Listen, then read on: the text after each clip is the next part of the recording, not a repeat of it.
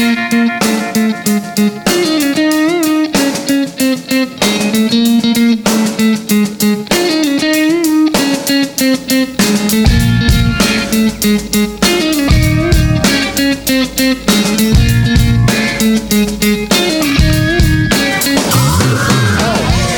end. It was my I knew it was.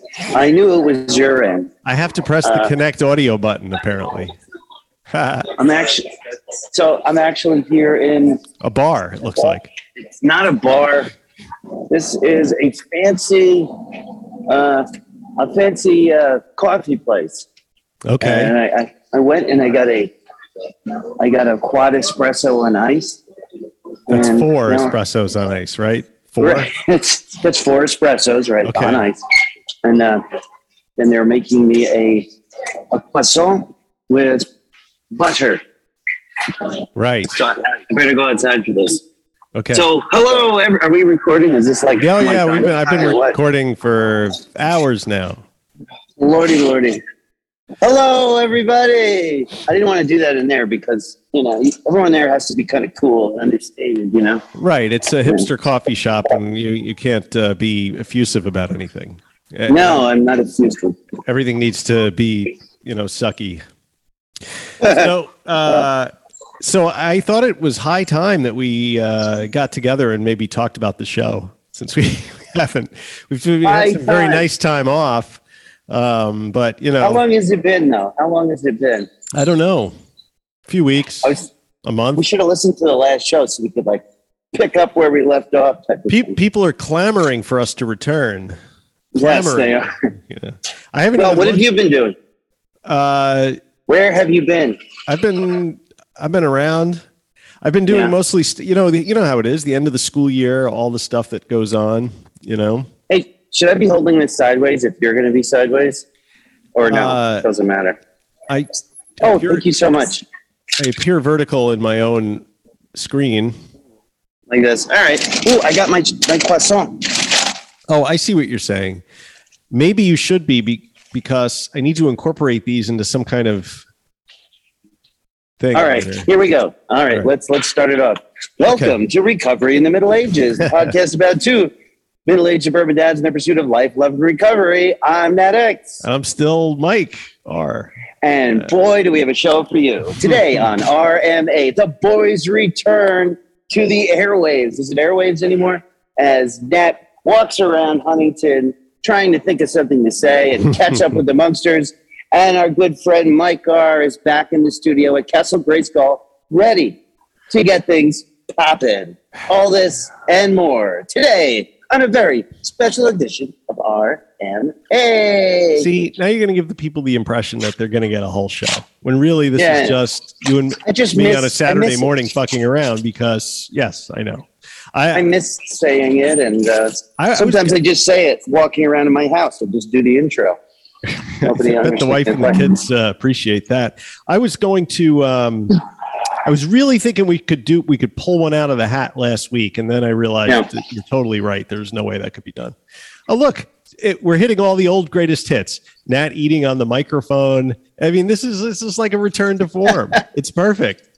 Uh, Uh, remember, it's never enough mouth noises. Never. mm-mm.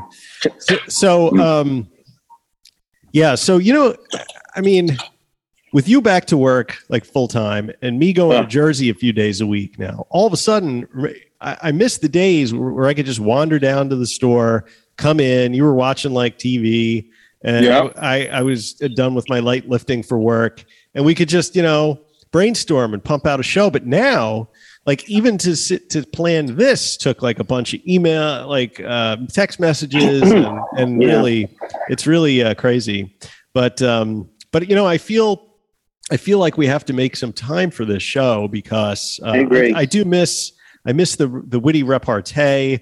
I miss uh, engaging with the the the fans. Um, Yeah. you know Well, we've still been doing that a little bit. we have. I'm, I've been it's not the trying to stay in touch. Yeah, because every week you have a show and then there's something to discuss, you know? right, Uh, right. Some movie we watched or something about recovery. And yeah, I, I mean, I miss it. And uh, I don't, in some ways, as, as bad as business was for me, Right. I didn't know how good I had it because basically all the time where I wasn't making money, I was spending it on the show, you know? Yes. But right. like literally, if you think of life in billable hours, like how many billable hours have you spent? You know, as far as in billable hours, we mean like lawyers charge per hour, right? right.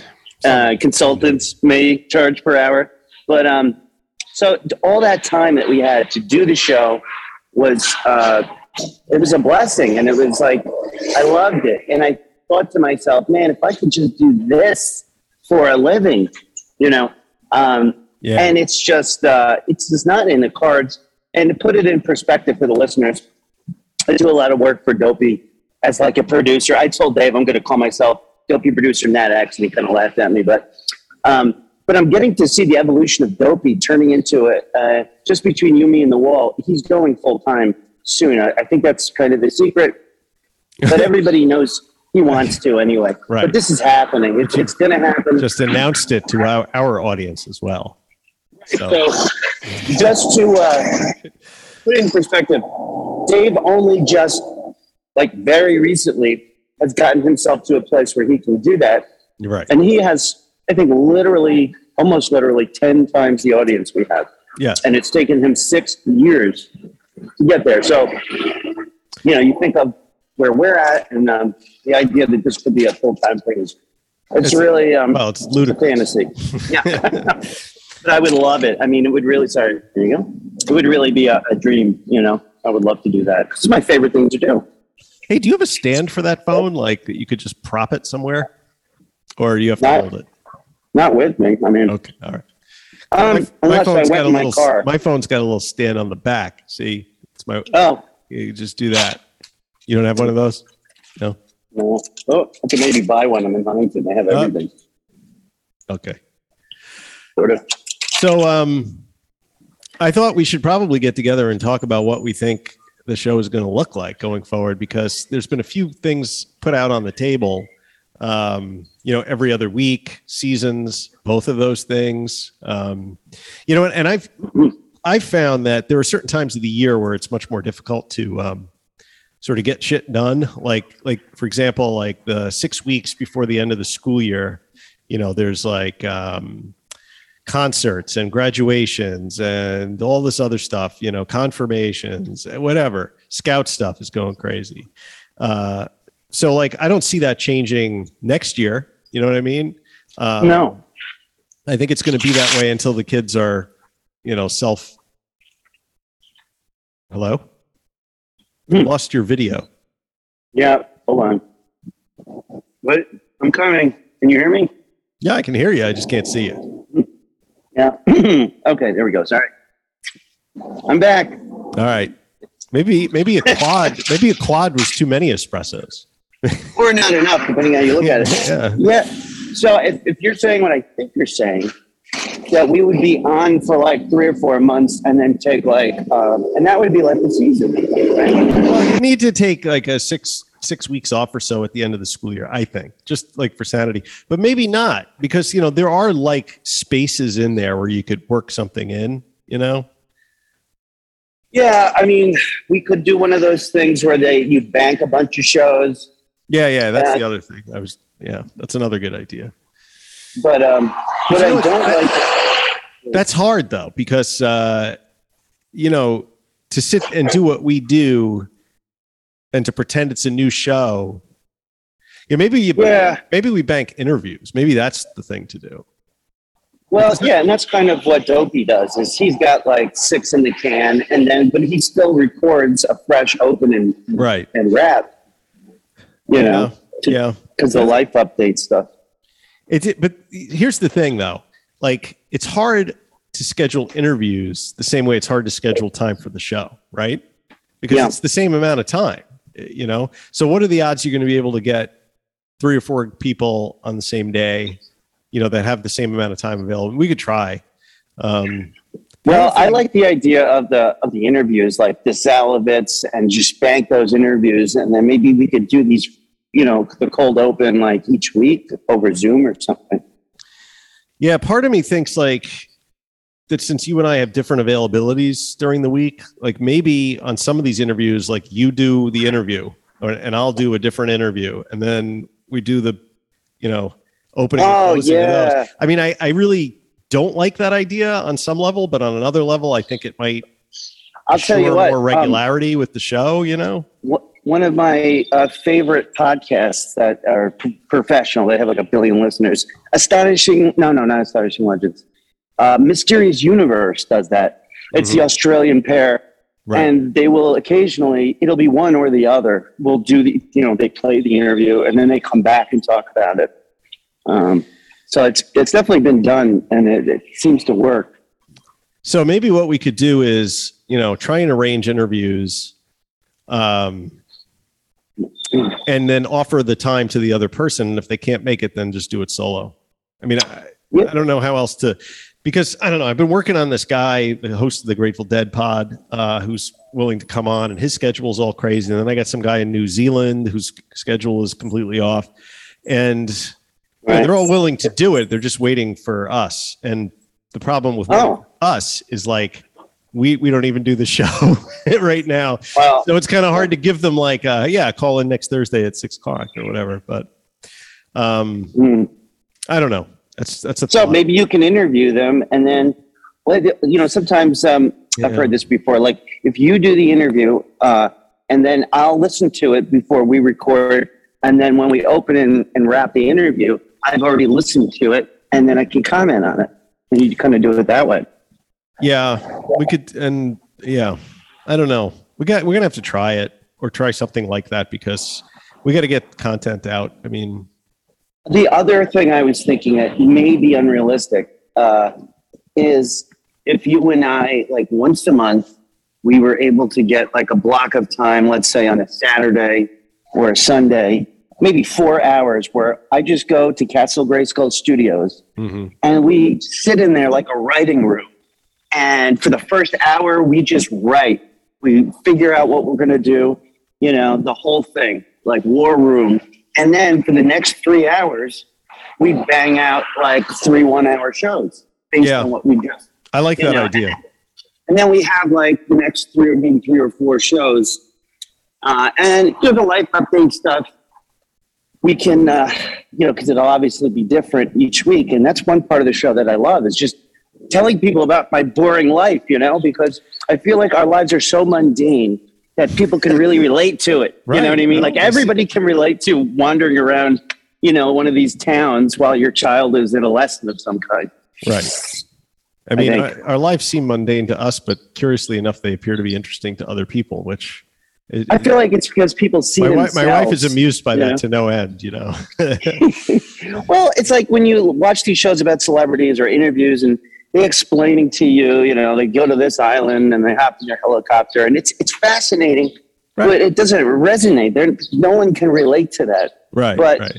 They, these boring lives that we have, everybody's got a boring life like we have. We're just talking about it.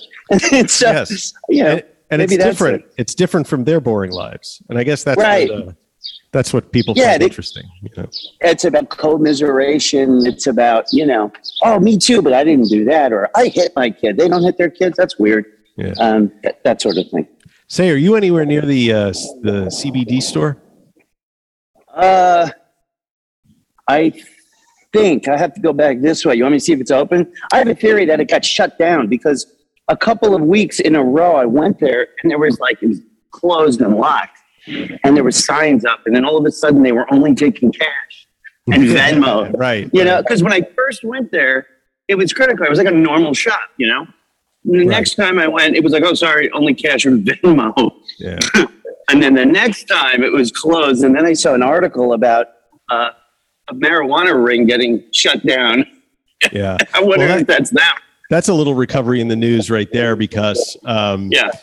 The uh, an article came out in the local patch uh, website a few days ago that they had done raids of these CBD slash bong stores in Syosset and a bunch of other towns, and um, they actually arrested a whole bunch of people for selling THC uh, without a license. So.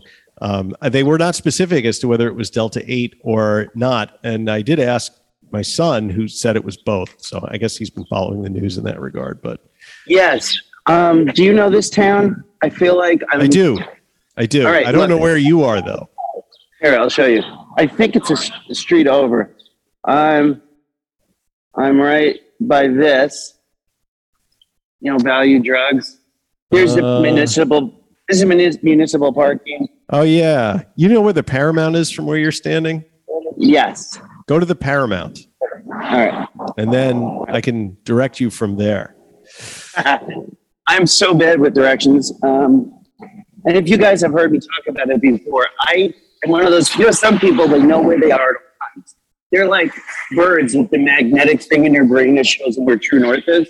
Yeah. So I'm the opposite. You're Whatever the opposite. Yeah, you're not. No, I, uh, I'm the opposite. Um, this is a cute little town, though. Let me tell you, when I was a kid, uh, ooh, I'm gonna cut through here. Look, look where I'm cutting through. Oh, dun, dun. Here, going through the li- alley. I'll the take dark listeners alley. with me. What's that? Nope, nobody's sleeping in there. Ooh, Anybody garbage. selling drugs in there? No. Anybody got drugs? Any drugs? Nope. What does that So far, sign no say drugs. on the other side? What does that say? Oh, look, there's all these cool little things. Oh, murals. Don't let them tell you what to wear. you know Right. what? I agree with I that never 100%.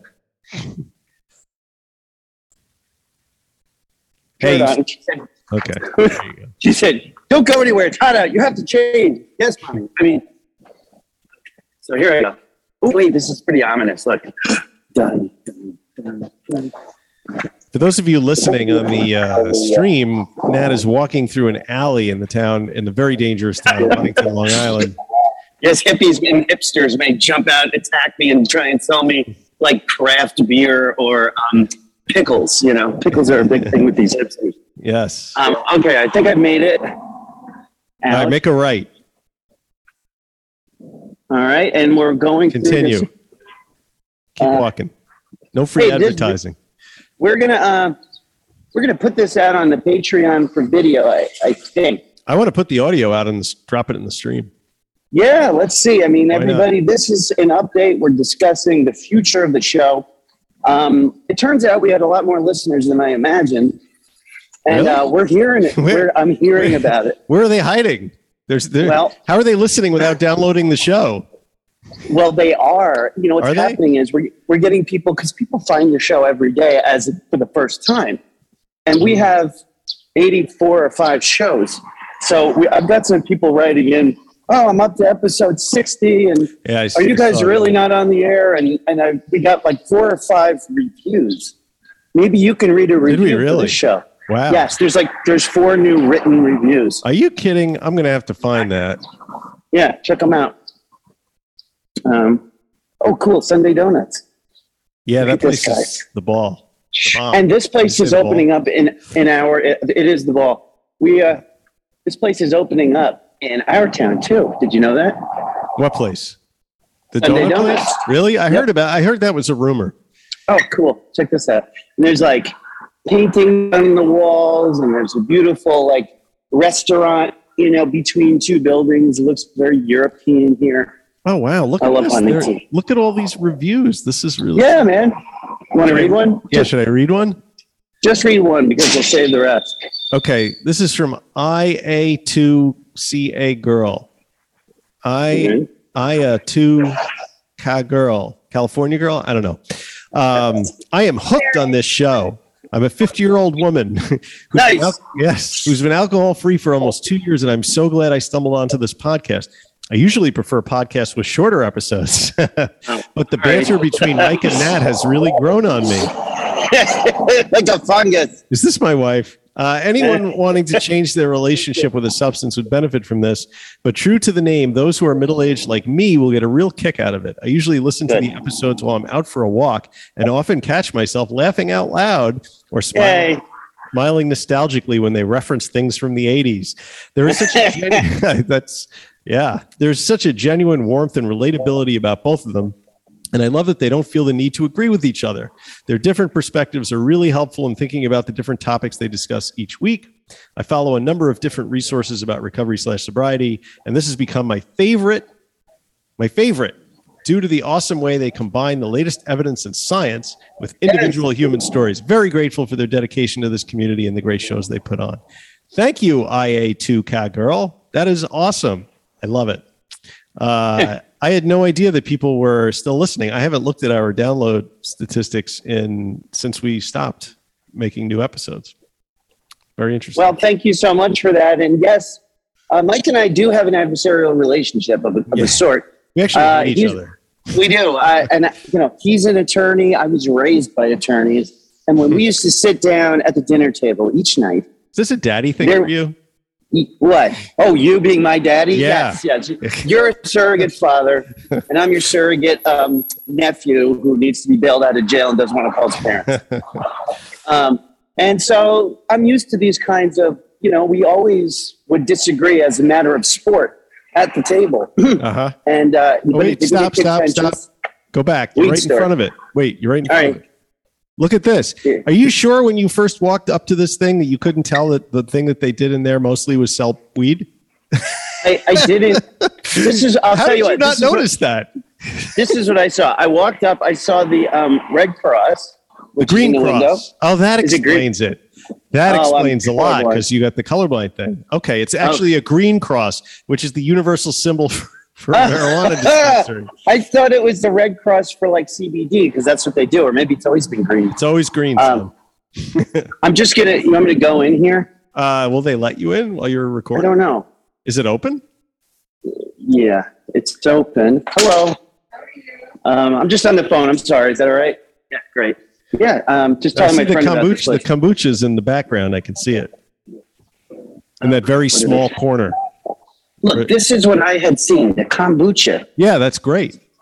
So they have a tap with kombucha, Yeah. and they have all of these. You know, you what you do is you buy one of these bottles, and then they fill it up, oh, cool. and uh, And will they It's all kinds of- will they put weed in it? uh, they don't I bet put they weed do. in it. No. I bet they do. Look at the whole place is a giant fucking pot leaf. And you did Yeah, not it looks- notice this was a dispensary. I, I am flabbergasted. It's not a dispensary. They sell kombucha, Okay. and Gotcha. We're out CBD and Delta 8 dispensary, so we do have THC products. um, like tell my They friend. do have See, THC. I- he doesn't products. believe me. um, yeah, no, we are a Delta 8 and CBD dispensary, so we have all different kinds of THC products. In the fridge, we have 300 milligram trapinades. We What? have THC flower, all the top row. Wait, what do Oh, you mean. THC flower? Like, It it, has THC. It's not- in it's it. like We Delta 9? It's Delta 8, but Okay. Delta 8 just means indica side plant. Delta 9 means the whole plant. Delta 10 is the sativa. It's a loop. Huh.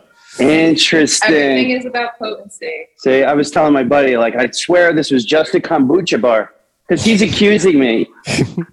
he was accusing me. Uh, What did you get today? Huh? No, I just got some more. Yeah. The good stuff? My friend doesn't believe me. I said, "This is." No, I believe you. I kombucha bar." believe you. It's Say that. oh, okay. Uh. Is that like for dabbing or something? Yeah. Nice. All right, you guys are having fun. All right. All right. Wow. Who I didn't even Ooh, you're gonna have a good time. have a good one, man. all right. So So here is the um. What's Is a that- trapinade? it's an infused Gatorade. Yeah. It has 300 milligrams of THC 300 milligrams of THC inside the Gatorade? That uh, that's a rehydration Gatorade. plan. I like In a that. single bottle, there's 300 milligrams of THC. Ah, And it's called Trapinade? Tra- oh, like Gatorade, but with tr- yeah, Uh-huh, yeah, like uh, wow. Wow. I mean, I thought the kombucha was great. I had no idea this was actually a dispensary. So my friend's accusing me of um of going uh going off off the walls with these uh THC things. I but what I saw when I came here was all of these skateboards. They got skateboards. I wasn't looking at the marijuana. Um, you know, it's like a it's like a head shop, but actually Yeah. nice. See? yeah, those They are sell cool skateboards. Yep. Yep. and then they have all kinds of CBD infused stuff. Yeah, I And bought this some. I bought some cream there for my uh, shoulder when I was there. Tinctures, edibles, Yeah. everything across the board, kind of. All right. Well, since I'm going to pretend like I'm not shopping here, I'm going to come back after the phone call. do you guys Maybe- take cash only still, or did you get the card worked We out? Don't have the card, but Got we it. ha- do have Cash App, Venmo, and Zelle to kind of like make up for it, like on the Ah. side, like if you have your phone, hopefully. yeah, Um, it's, Yeah, but like all that. So we are working on getting the new systems. They're coming in soon. They should be here in like the next couple of weeks. We're waiting on them. They're all out. right. Then we're just waiting to get them. This is cool. I'm going to have to come back. uh, when Yeah. nobody is looking. I actually want right, you I'll see you in a bit. Can you pick me up some kombucha? Like while yeah, you're there? maybe I will. All right, yeah, I'll come back for it so we don't. Uh, Okay, I'll be yeah. back. Thank you. So, uh, Wow. so I guess I was wrong. You were Nat, right. Nat visits the pot store. That's a. I mean, I guess I'm not so against it. I don't really want to do it though, but I feel like yeah, no, neither the do I. I really have no opinion about it. But uh, that guy, I mean, uh, when you're buying like little dabs and waxes, I mean, that's Yeah. some serious dedication to to getting high. Yo, how great was it that I got to go in there? Do you think I was dishonest though? And I told her I was just on the phone. I mean, I am on the pho- phone with my friend. You're on the phone with your friend. That's all. and it, but meanwhile, I'm acting like an announcer and like, like, and right here we have. Well, it just didn't seem to bother her any. You know, Yeah, she was smiling, but and she was not stoned. You accused them of being stoned. I'm sure she's stoned. They're probably they're You all stoned all the time. I don't, I don't know if she's stoned. She may not be. Look, listen to me casting aspersions. I don't know Yes. anything about. Cast not thy aspersions on she. But Right. that's it, guys. That's finally, finally, you got to, you know, if you're on Patreon, you got to get a look at the uh, at the kombucha. bar. I'm going to continue to call it a kombucha bar, and um, I will Well, you not know- buy marijuana there. I just um, I hope we don't send anybody down the road to relapse by, by our little tour of the. No, like okay. Well, let's approach this like in a serious way. Okay, somebody Really? like me. Yeah, let's do it. Let's be right. serious for a moment.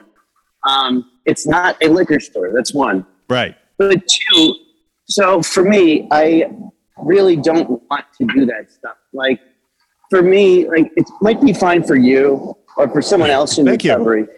But uh, well, maybe you can handle it. You're a lot more mature than I am, and maybe you're. Uh, I don't know. Maybe you have a better makeup to like handle it. But for me, when I get a substance that really, even if it's like, I don't know, Benadryl or something, if I take too much of it, it definitely lights that fire in my brain. Mm. And my fear is, and maybe it's unfounded, but my fear is that it'll send me back into that. Like, I'm probably not going to call my dope guy immediately after, but what I might do is hide it from my wife, hide it from my best friend, and then I'm doing something sneaky, Right. right? Because if I started buying that stuff, I wouldn't tell you. I would be ashamed. And then it would start this cycle of shame and lying and addiction, which could then put me in a mindset where the one day I pass a liquor store, I might say, huh, Right. Maybe I I'm doing can the do one it. thing. Maybe I'll do the other one too. I've we're already gone off the Yeah. rails. So, and the reason I know that about myself now is not because I'm a genius and not because I went to some special recovery thing. It's because I've done it before and I know how it ends.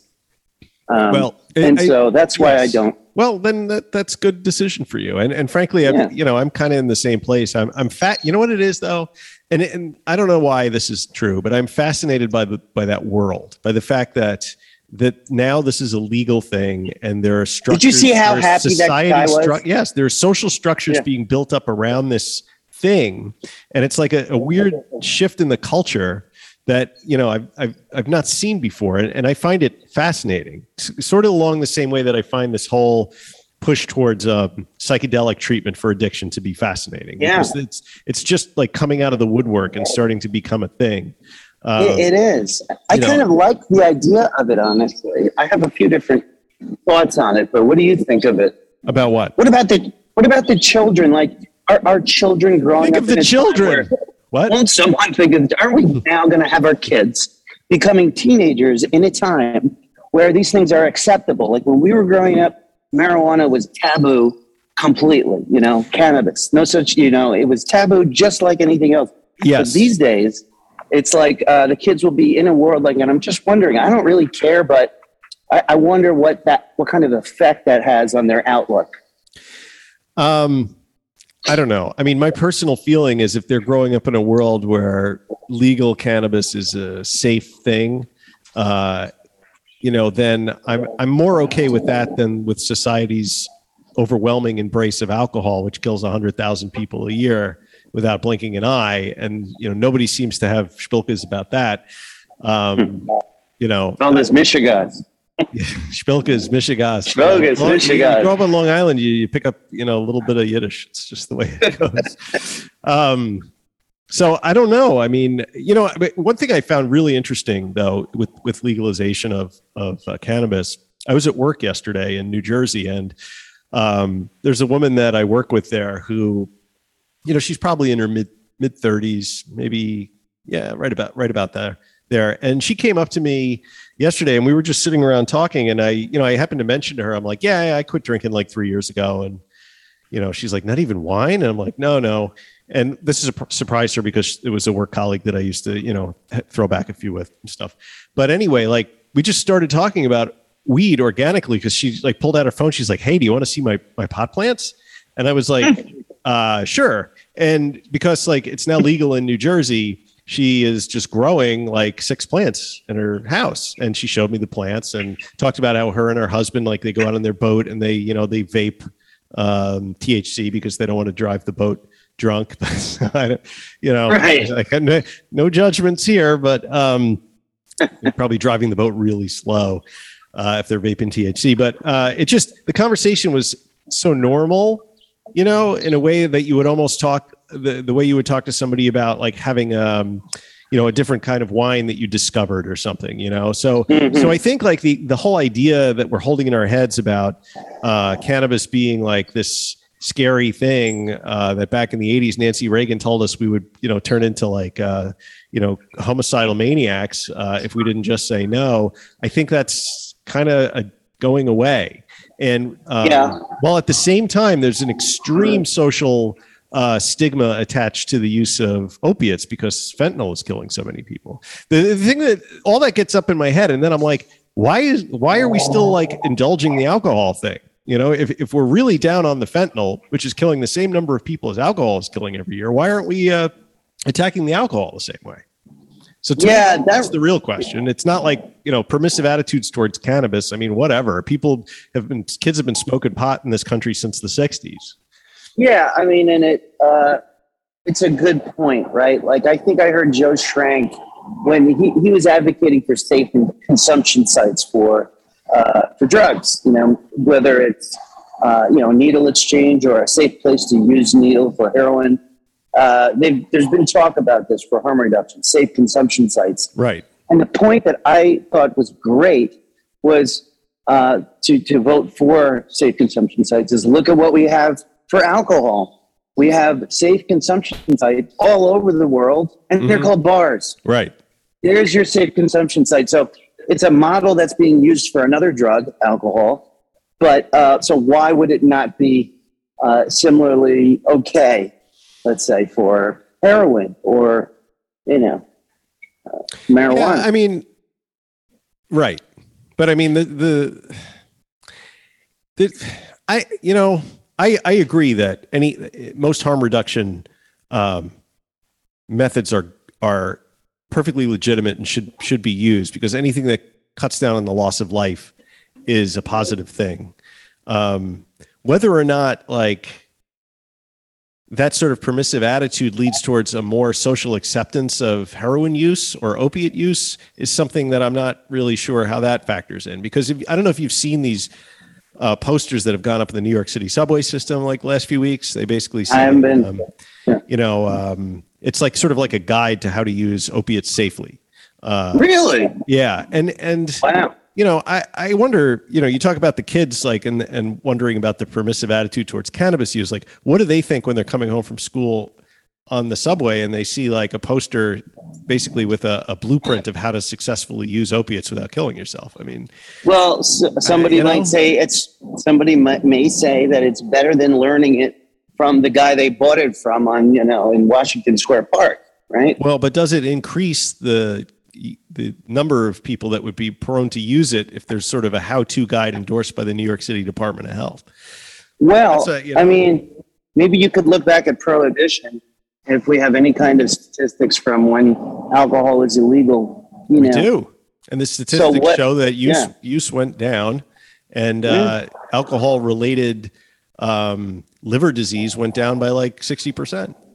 So, well, so based on that, then we should close bars. We should not have safe consumption sites. And maybe the idea is maybe we're being too liberal on this issue.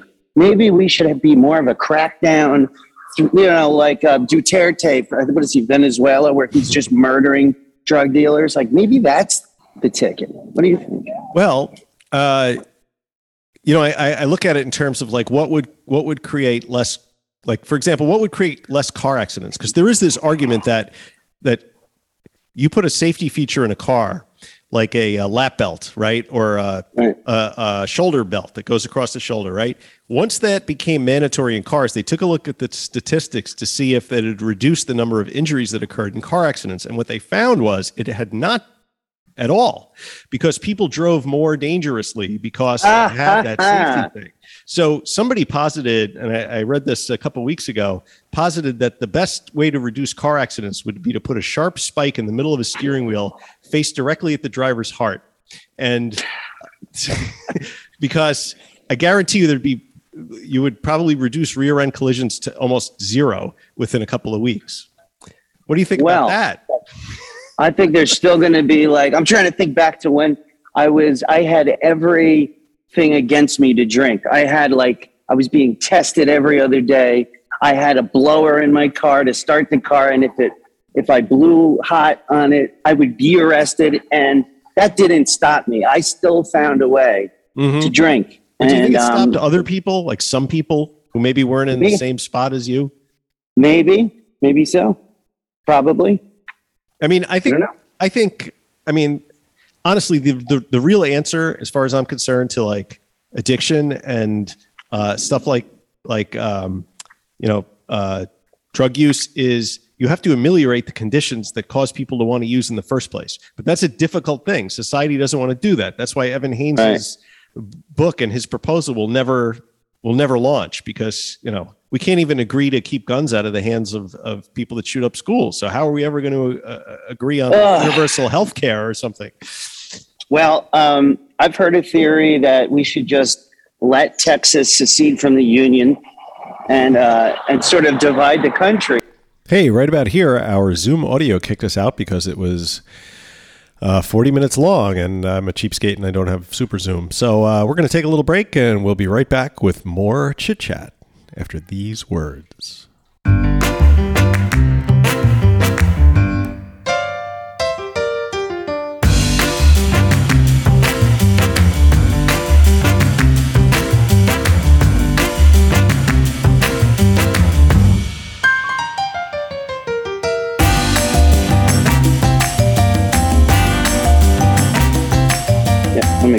Let me check. I think. Now it's recording. Sorry, uh, So- I- we hit our 40 minute limit there, so I had to restart. Go ahead. I'm just talking about um, you know certain people saying you know based on the disagreements we have politically throughout the country that you know it'd be best to let the states kind of secede from the union have their own country you know liberal versus uh, a conservative you know and that that the divide is so great i don't buy that um, i think that's maybe just shtick but uh, the point remains you know we're so divided on and so many of these you know what i think of as red herring issues you know things that don't really affect our day-to-day lives uh, that people get up in arms about. But you know uh, up in arms i mean that's a great point. I think that does make a difference. Yeah, look what we just had in the news this week you know. Right. um, right now i'm just disagreeing with myself. That's what i do. Um, because that's how I think through things. You know, it's like, well, actually, um, you know, this gun control thing is is nuts. Um, you know, even abortion comes up, and that makes people nuts. Religion in schools makes people nuts. What else? Uh, let's piss more people up. Like English as the main language. Remember that one? right. All Make English are- the official language. Well, all of these are still topical discussions that are being had in the country.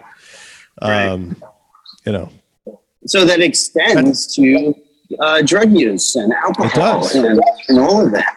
And so, what do we do? I think we need to learn how to be grown ups and have civil disagreements, like you and I do occasionally, and find a middle road, find the middle way through. And I don't believe, as Rush Limbaugh used to say, that if you stand in the middle of the road, you're just going to get run over. You know, he would say, "Get over to one side." Yeah. I don't buy that.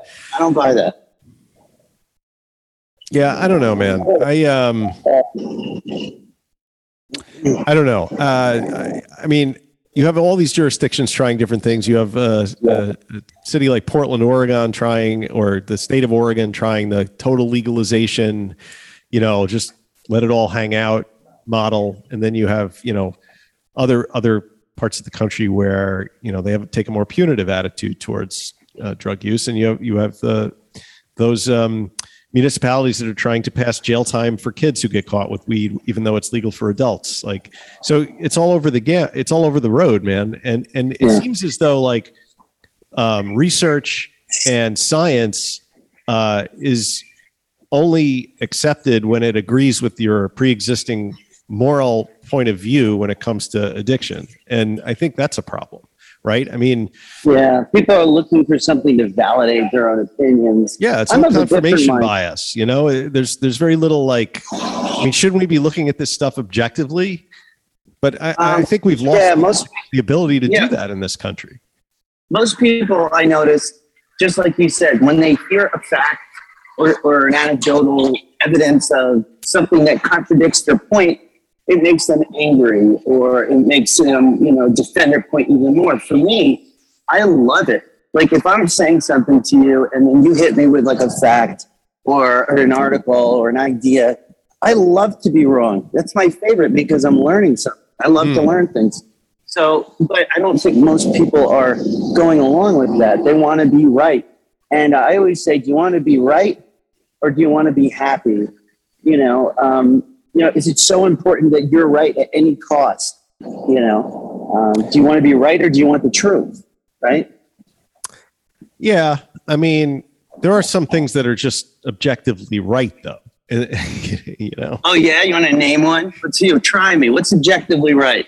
The sky is blue? Well, not necessarily, because this color blue is actually a reflection of the ocean and the atmosphere, or something like that. you should love your neighbor as you love yourself. What are you, a Christian? I'm a humanist. well, I mean, but that could be debated. You know, survival of the fittest. Treat others like to- you want to be treated. How about that one?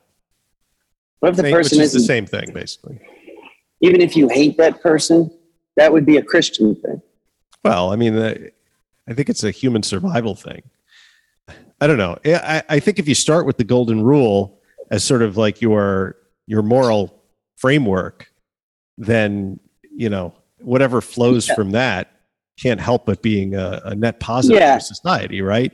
And But- that's a popular uh, belief in over all religions. Yeah, Most Buddhists, the Buddhists, the Hindus, everybody has it. Yeah. You know?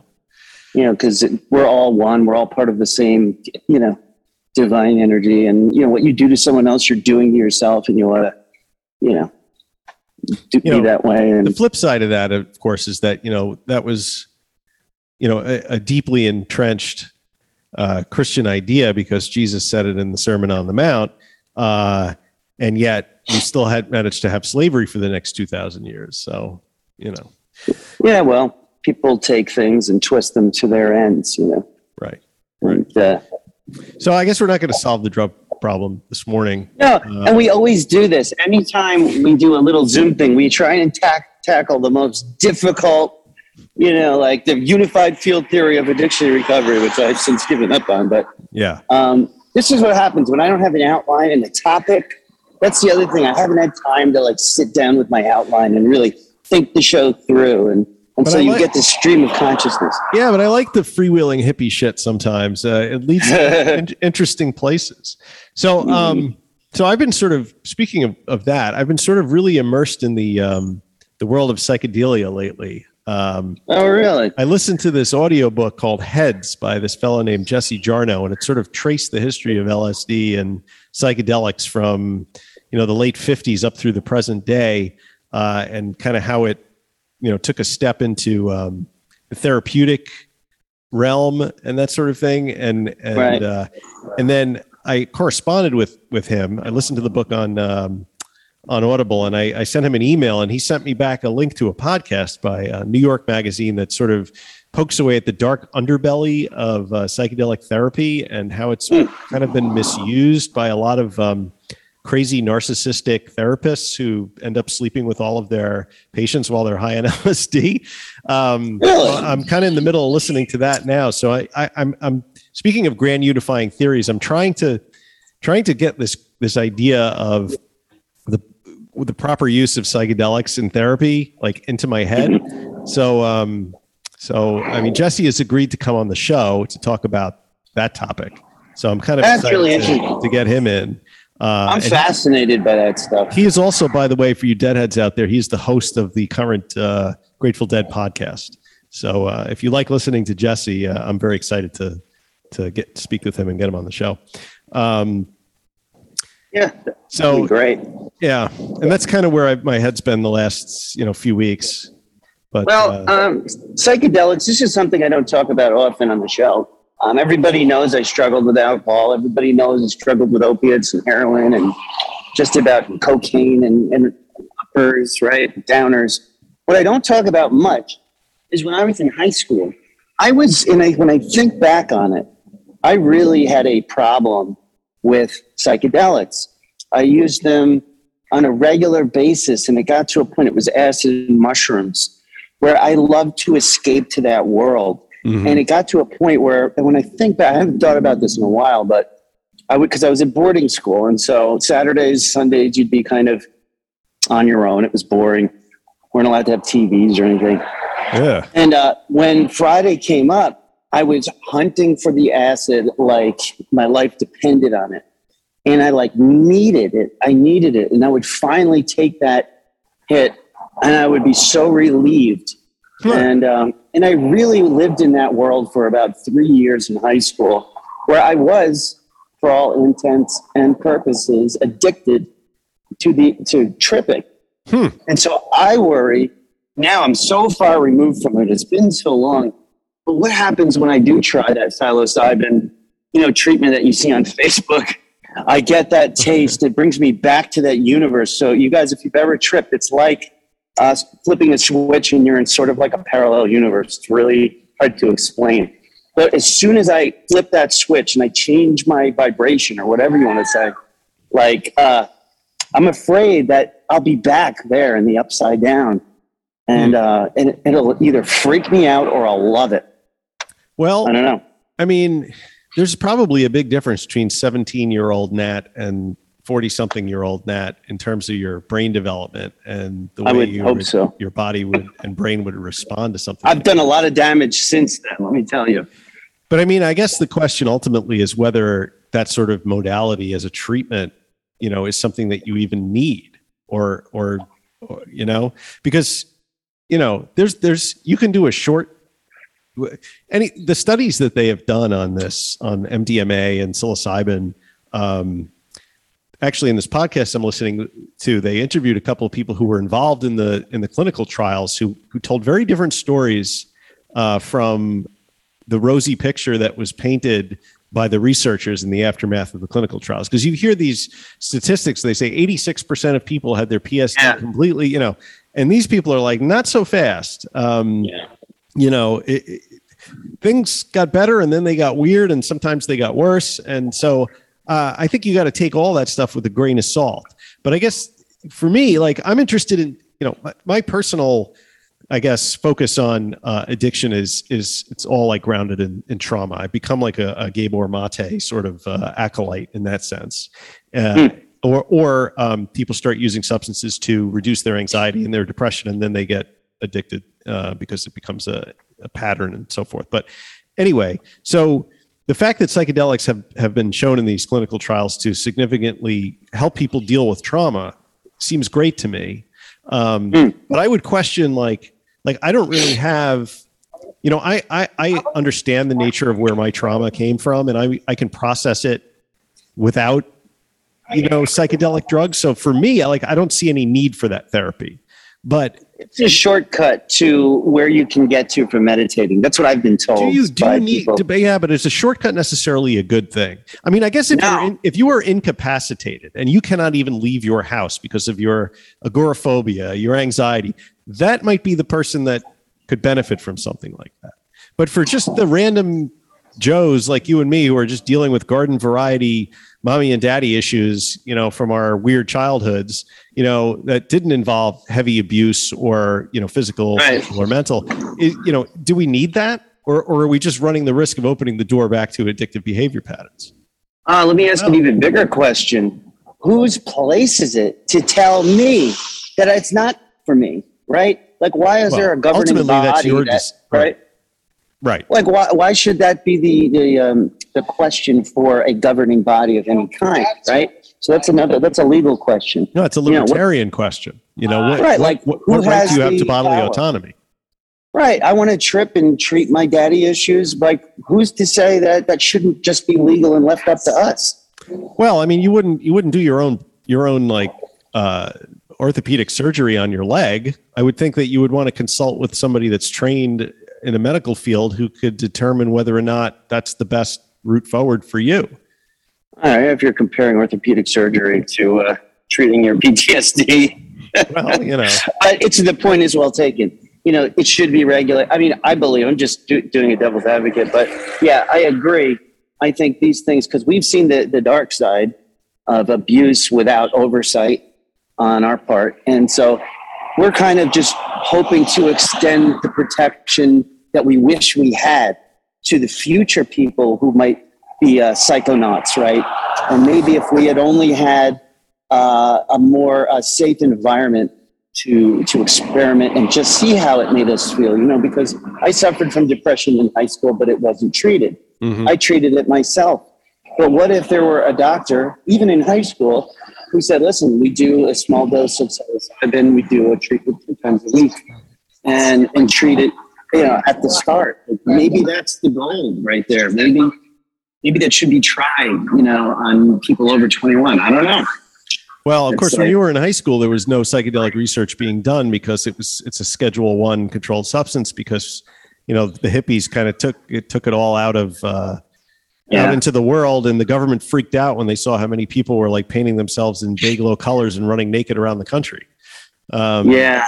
You know, oh, man. but but now that that research is gearing up again and it's it's really interesting to me to see how it goes but it, but but what you said about a safe environment you know the thing that i'm learning from uh from this podcast that i'm listening to and i'll post a link in the show notes um is that uh there is no safe environment because the, you can't because you can't really do this above ground or above board there's all of these therapists that have created this underground network of psychedelic therapy and but there is no like governing body there is no um, you know best practices i mean they, there is How do they get away with it? Like, how can they get away? When I see those ads, I'm like, I kind of want to try just to see how it works, you know? Like, right what are the steps they take to ensure I'm not doing something to really hurt myself? Like, how could they possibly? Are they really shipping me mushrooms?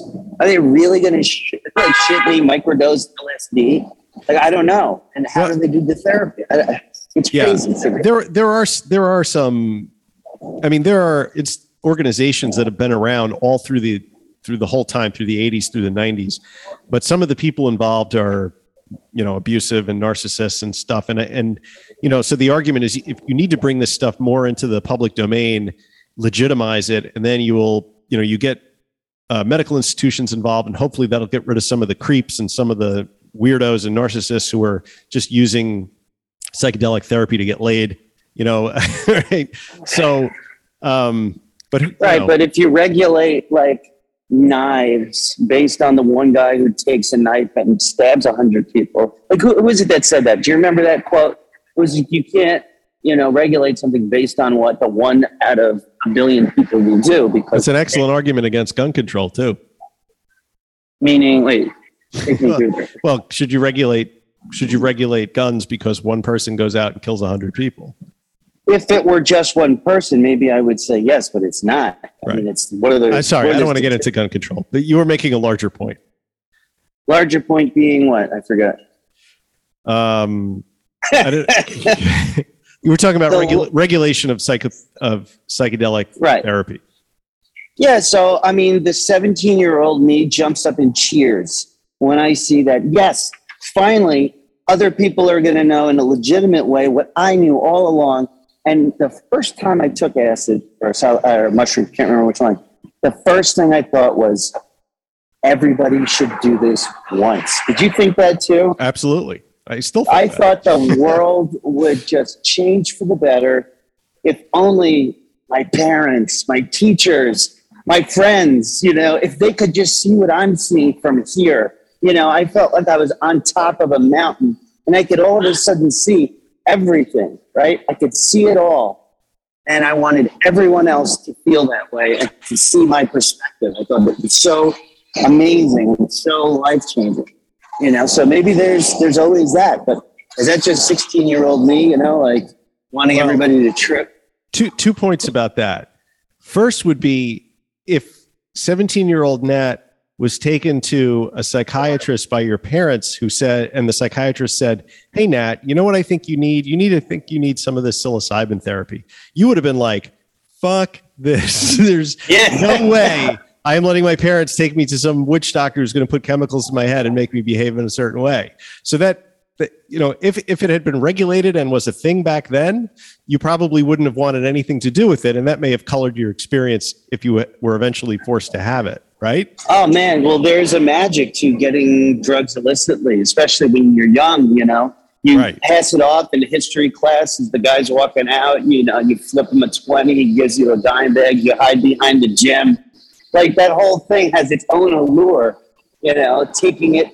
You know, it's underground. You're breaking the rules. Yeah. So I don't know how you duplicate that legitimately. I don't think you can. Right? I don't Like, think you can either. And May- you hear people talk about that. They're addicted to the life, you know, uh, to the drug dealers and things. Well- you can't duplicate that in a clinical setting, I don't think. I mean, and and to your other point, I've seen plenty of people who took way too much LSD at Grateful Dead shows and are now like not quite with it. You know. Right. So, so there is a danger to like to exploring the inner part of your psyche and and instituting self-imposed ego death without really having a clear path out of the forest right Well, Maybe the that- first time, yeah, the first time I did mushrooms, I had JJ, my deadhead roommate, lock the door on a Friday night. the, the dorm dad had gone to sleep, and he was like, "Okay, man, we're gonna walk you through this," and it was great. And it was like he put towels over the mirrors. You know, he's like, "Whatever you do, don't look, don't look in the mirror." You know, and uh, I mean, sound can get- advice sound a advice tr- true story. JJ is now a uh, he has a doctorate in literature and teaches at Drew University. His thesis paper uh, it was all about uh, I think psychedelics in the in the '60s and stuff Mhm. like that. Um, look him up, JJ Campbell. so there is, now, uh, there is life after uh, teenage lsd use you, can- still become successful in life Right. Well, what if you're already successful? You do a bunch of ads and then take a header off the top of MetLife Stadium at a dead show. And well that guy was was was very drunk right i mean yeah, I blame the alcohol for that. I mean, because if you look, I mean, everybody should go out and listen to the Jesse Jarnow book Heads because he draws the thread between the hippie psychedelic scene in the 60s and the development of the internet and how all of that was um, created by former um, acid heads and how, you know, there's a lot of people in Silicon Valley who attribute the uh, inventions of the last, you know, 30 years uh, as really emanating from that psychedelic mindset. Like Steve Jobs was a big uh, aficionado of LSD, and you know, some say, Really? we have, yeah, we wouldn't have the iPhone, we wouldn't have the iPad, we wouldn't have any of that stuff if Steve had We wouldn't have opened his mind. We wouldn't be talking to each other over Zoom right now. You know, you know, so maybe it's one of those things like in, in ancient times, right? The ones that would be kind of the guardians of these things were the shamans, right? Mm-hmm. That's what happens with ayahuasca. It's not like just on the street or in the jungle while you're going to hunt fish. It's like there's a ceremony, it's a rite of passage. You know, there's a keeper of that, that gate. You know, if you think about psychedelics, it's, it's like a gate to knowledge, inner peace, inner knowledge. an you know? initiation. And then- Yeah, Right, and um, and I think that's what people are getting into with these uh, the popularity of ayahuasca ceremonies. Is it's filling this void in our you know shallow uh, modern lives by taking us back to a time where they maybe knew something that we didn't, which is that these things are important, but they ought to be guarded. You know, by someone who knows, a shaman, someone to take you through it, a JJ, if you will. interesting. Mm. Well, I think we're kind of coming to the end. Of, Yeah, uh, we can wrap show. it. and we have We not uh, we have not come to any conclusion about the future. But you and I do have a double date next Saturday night with our wives at uh, the Stellina Italian restaurant in town. So Yes, I'm very can, excited. uh, we can throw down our uh, our work on our plans over the week and and talk about them with at the risk of boring our uh, significant Ugh. at dinner. But Yeah, and you know, all you monsters out there who are sticking with us, and uh, we miss you. We love you. I miss hanging out with Mike. I miss talking about this stuff. You know, my life has become so like work, home, sleep, rinse, repeat. You know, but let it be known that this is not permanent. I am working towards a specific goal, and I'm starting to get there. And um, and Mike and I are going to come up with a way to keep this out there and to keep doing it because I know I need it. Do you need it, Mike? I need it. I need it too. And um, you know, write to us. Um, come on to uh, the Patreon. We're still chatting it up on uh, Discord at uh, patreon.com slash recovery in the Middle Ages. The Facebook group is still popping. And, um, you know, tell us what your thoughts are on some of this stream of consciousness rambling we did today. And Yeah. uh, tell us how much you miss us because that just gives me a little dopamine spike every time. Yeah, and tell us, uh, tell your friends about the show, and that we'll be back soon. You know, and you you start at the beginning, and by the time you get up to the present day, we'll be cranking on all cylinders and dropping shows like like like rhymes, man. Well, that about does it for today, folks. I had a good time. Did you? I had a great time, really did. I don't remember the rest of my shtick, but tell a friend we love you. And as we say, non proficient perfecto. That's progress, not perfection. See you next time. Stay fresh, cheese bags. Be good. Bye. Bye.